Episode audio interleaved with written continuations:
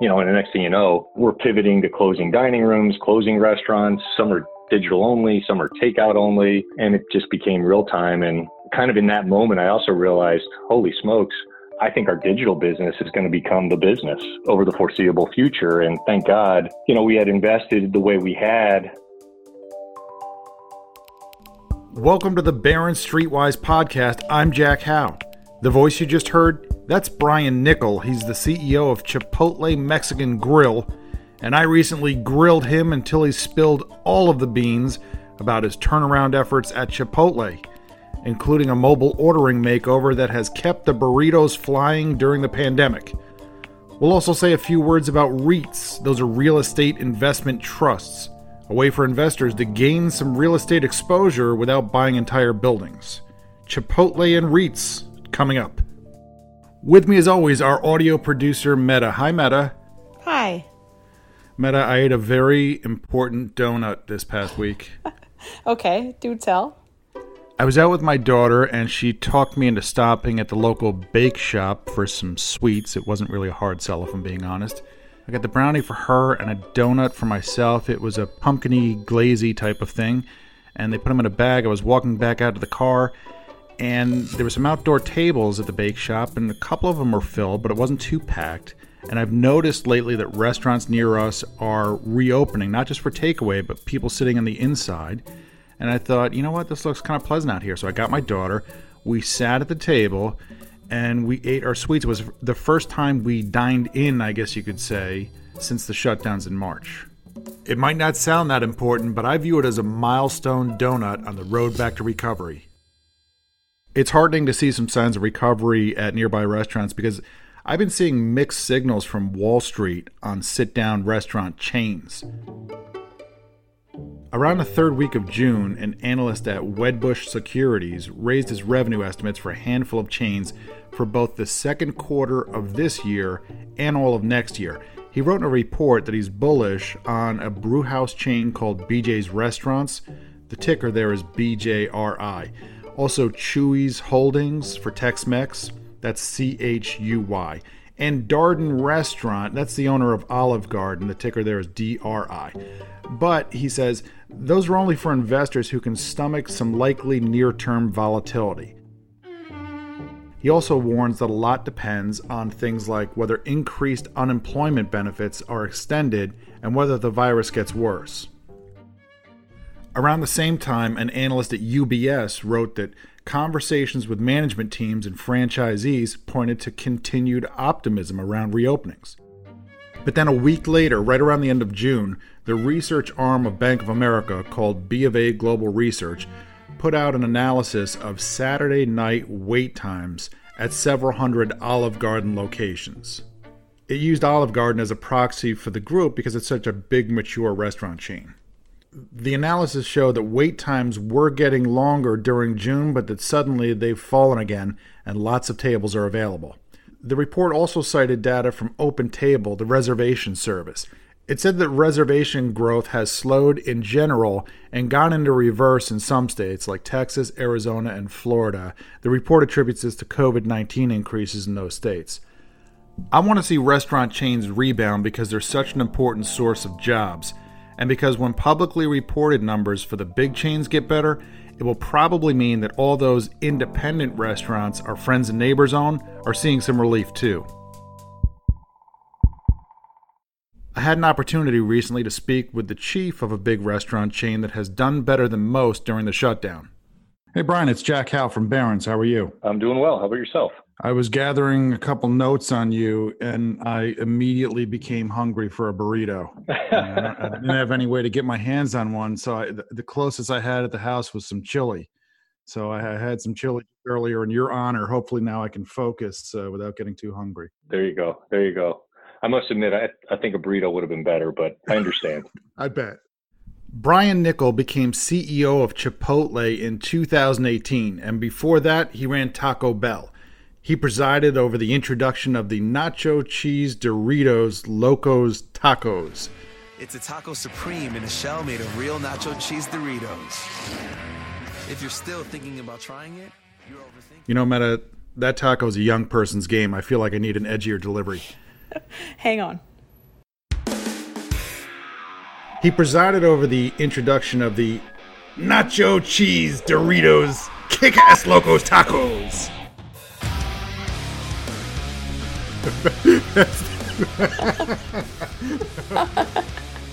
You know what? I might have overshot the mark there. Now, Brian does not have plans to bring Doritos dusting to Chipotle. And by the way, those Doritos tacos were a huge hit for Taco Bell, and for that reason and many others, the chain's sales grew nicely under Brian. Meanwhile, Chipotle's sales had slumped. Here's a 30 second history of Chipotle starting in 1993. Chipotle was founded by a classically trained chef named Steve Ells in Denver using an $85,000 loan from his father. The two of them calculated that the store needed to sell 107 burritos a day to be profitable, but after a month, it was selling more than 1,000 burritos a day. Ells turned that restaurant into a new take on the fast food chain, with a focus on local sourcing of ingredients and plenty of on premises cooking. Chipotle went public in 2006 and has become one of the greatest growth stories in restaurant history, with a recent stock market value of $29 billion. But in the few years before Ells stepped down and Brian Niccol came on board, Chipotle hit a rough patch. There were some food safety mishaps, including E. coli outbreaks in 2015.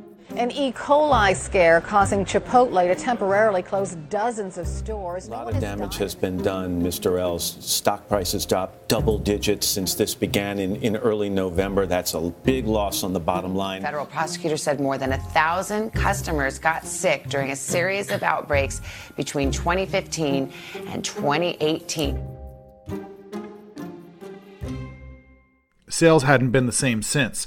There was also a confidence issue. A year before Brian got to Chipotle, I wrote a cover story for Barron saying that the company can grow from here, but that its food safety problems raise the question of whether some of its commendable practices, like small farm sourcing and on site cooking, made food safety more difficult. When Brian arrived, he found a few things missing. When I got to Chipotle, what I found was it was a company full of ideas, just it lacked, I would call it, discipline and focus to figure out what are the few things you want to do really well. And then I think they had lost some focus on executing the basics of running great restaurants. So Brian began modernizing the way Chipotle prepares food and deals with its suppliers. Look, if you're going to take care of making the guac, you're not the person that preps the meats. If you're a person that works the grill, you work the grill. There's no reason why we cannot do local, wholesome, nutritious produce and meats and do it in a safe way. The good news is we've made a lot of progress and we're using what I would say are industry leading food safety practices. And we've also educated the farmers and the suppliers on hey, this is how you make sure that the rice gets to our restaurant in a safe fashion so that, you know, we don't have to throw it away when we get it in the event it's not right. Brian didn't just focus on safety. He says he got back to basics on consistency and taste also we just went back to following the original program on culinary of how to make great chicken, how to make great guacamole. And our food is terrific when it's done correctly. It's, you know, amazing when all the culinary is truly executed in all the food, meaning you get just the right char on the chicken and you know, you get just the right amount of lemon, just the right amount of jalapenos chopped.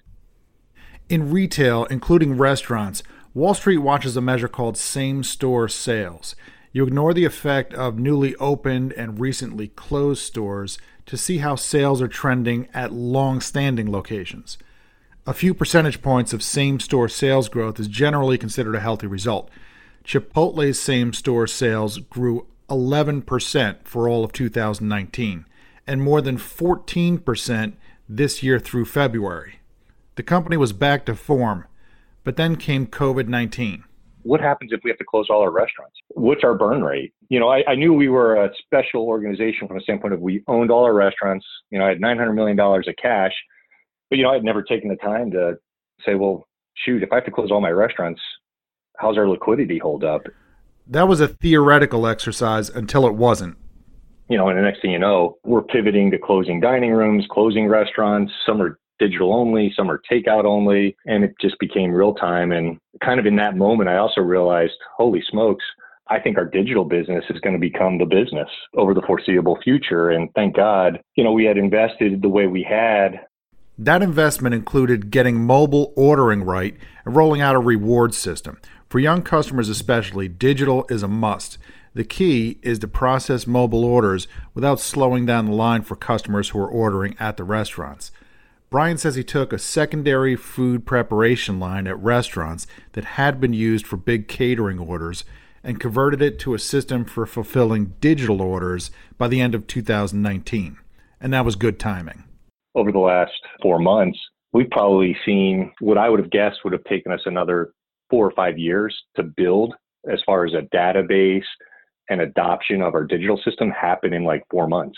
The digital business became the business. You know, it went from 20% of our business to 70, 80% of our business.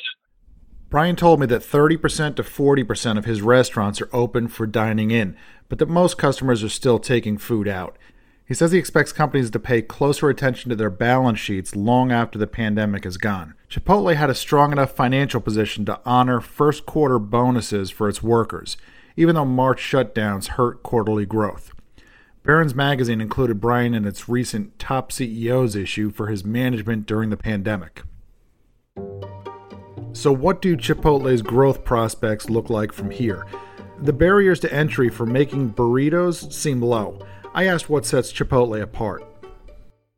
Now, where else can you get a chicken burrito where it definitely can fill you up for a meal? And for most people, I think it you can cut it in half and get two meals out of it for, you know, call it eight to ten dollars.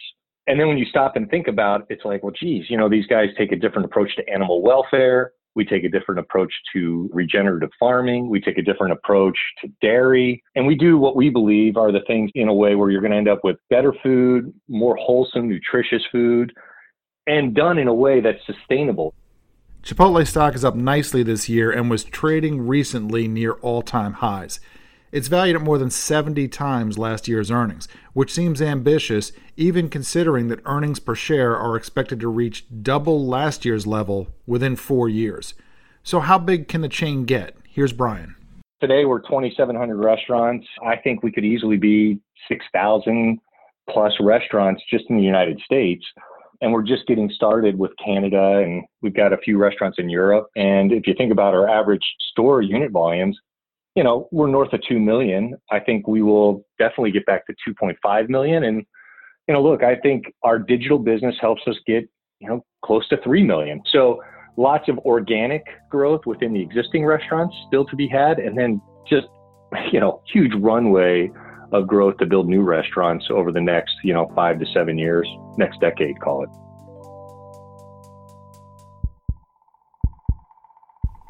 Meta, a couple of days after I spoke with Brian, I did a deep cover investigation of his digital delivery execution.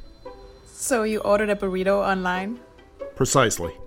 I downloaded the app. I chose 12:45 as the pickup time and I went to my nearby drive-through at precisely 12:45. Hi, is this where you pick up a mobile order? And the guy had the bag sitting right next to him. Thank you. And it was piping hot. That was easy. So were you wearing like sunglasses and a hat and like a long trench coat? I was wearing a surgical mask and a fake mustache on the outside of it. I was still feeling peckish for a little more restaurant analysis, so I reached out to Nicole Miller Regan. Hi, Nicole. It's Jack Hough from Barron's. Hi, how are you? Nicole covers more than 20 restaurant stocks for Piper Sandler and calls Chipotle a top pick. At this stage, they're getting near completion of what we call the recovery, and that is a return to what is record level or industry high average unit volumes, margins, etc. And then the next phase is going to be accelerated development, and that should be in the form of really unit growth and then an ability to utilize their balance sheet in a normal environment. Nicole agrees that the management change at Chipotle has been healthy you don't often see the founder running the company for that long. And then again, the people were fantastic. They were separated. You had finance, operations, etc. in Denver, and you had marketing in New York. So they were siloed.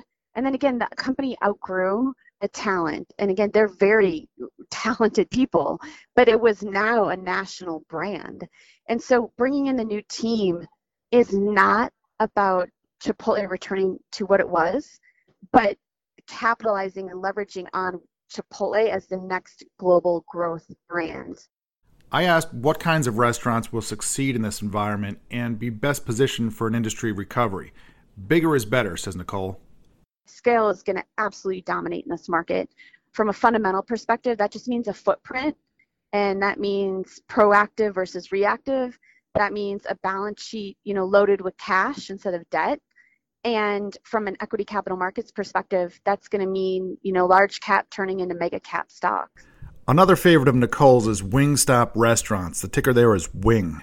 It has a strong takeout business, and there's something related to gender. Maybe I should let her explain. There's a gender divide as there's the reopening process. So the males have been less anxious, and within that category, the dads want to get out more than, um, let's say, individual households. I know you're. La- my husband's sitting next to me. and He's like, "Duh!" Like, no Whatever kidding. do you mean? yeah, that's been established in some survey work that we've been provided through a partnership, and I found that very interesting. It does explain, you know, Wingstop's 30% plus comps. So is, is Wingstop the manliest of the restaurants then? Well, and I do want to be very careful because they're a very, very broad demographic profile. But let's say you're talking about skewing 55, 60% male, not like 90%. But just even that little bit is just going to give the nudge, you know, in the direction. They're the ones basically willing, saying, I'll get in the car, I'll go out. Mom's saying, no, I'm going to stay home. I'm going to have Chipotle delivered while I'm in my Lululemon pants, while I'm using Instacart, right? To have my groceries delivered, right? That's what's happening for mom. Dad's out, you know, buying a rifle, an RV, and chicken wings.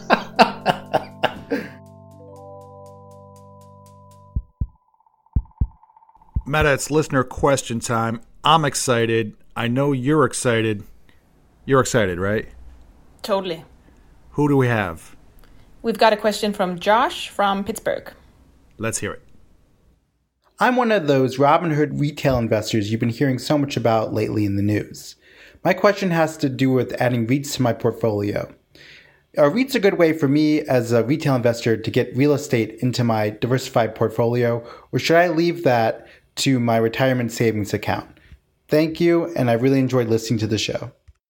Thanks, Josh from Pittsburgh. I think your question is Should you buy REITs in your regular account or your retirement account? Let me answer that in two parts. Not really, and I don't think so. I'll preface this by saying I have plenty of opinions that don't match up with orthodox Wall Street thought.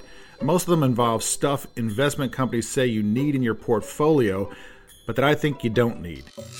For example, we talked about gold in an earlier episode.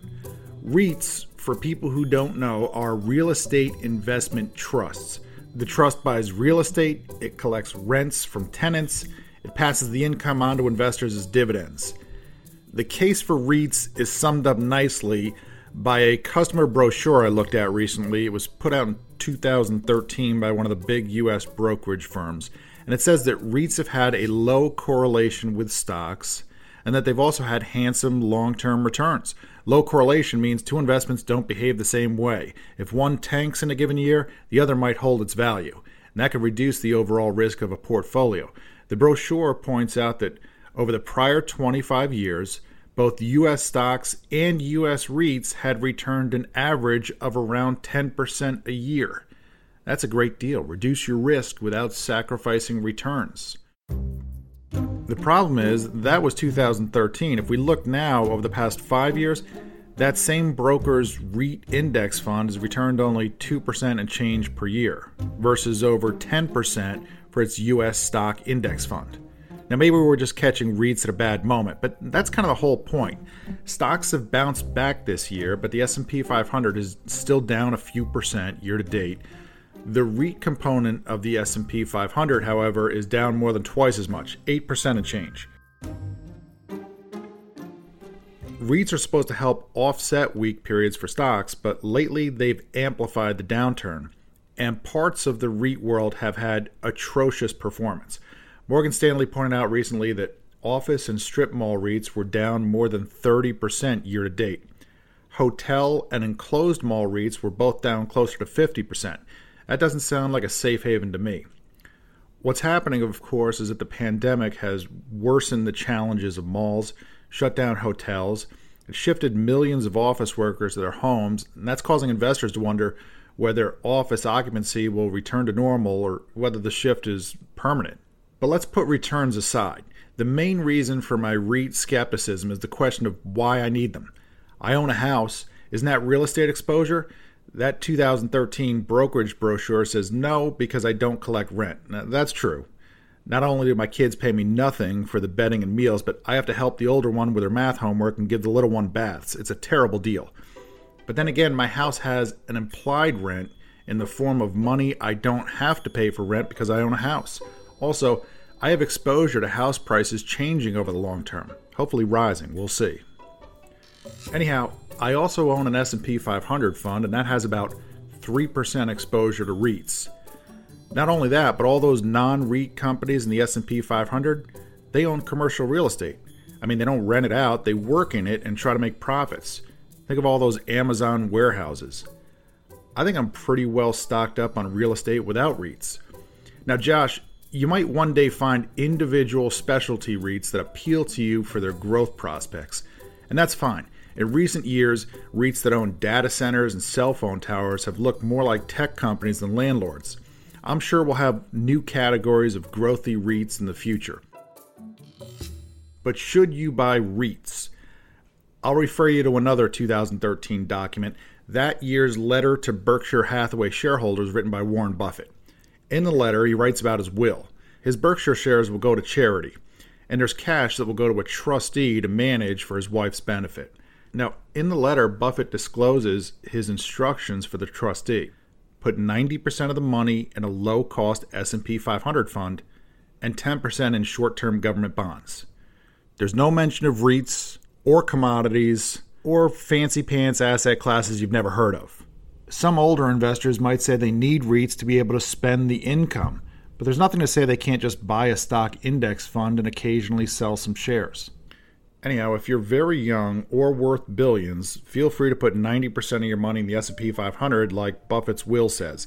The rest of us might want to dial down the risk a bit, but consider doing that by shifting the mix, not by adding more packaged investments promising stock-like returns without the stock-like risk. Thank you, Josh from Pittsburgh, for sending in your question. And everyone, please keep the questions coming. Just tape on your phone, use the voice memo app, and send an email to jack.hough, that's H O U G H, at barrons.com. Also send comments. Am I wrong about REITs? Tell me why. Are you offended by a generalization you heard about who likes Lululemon or rifles or RVs or chicken wings? Don't yell at me for that. That was Nicole from Piper Sandler. Uh, go ahead and yell at me. I'll just cry myself to sleep in the RV tonight with a face full of wing sauce. Thank you for listening. Meta Lutzoft is our producer. Subscribe to the podcast on Apple Podcast, Spotify, or wherever you listen to podcasts. And if you listen on Apple, please write us a review. It helps other people find the podcast. Follow me on Twitter to find out about stories and new podcast episodes. That's at Jack Hough, H O U G H. See you next week. This message comes from Viking, committed to exploring the world in comfort.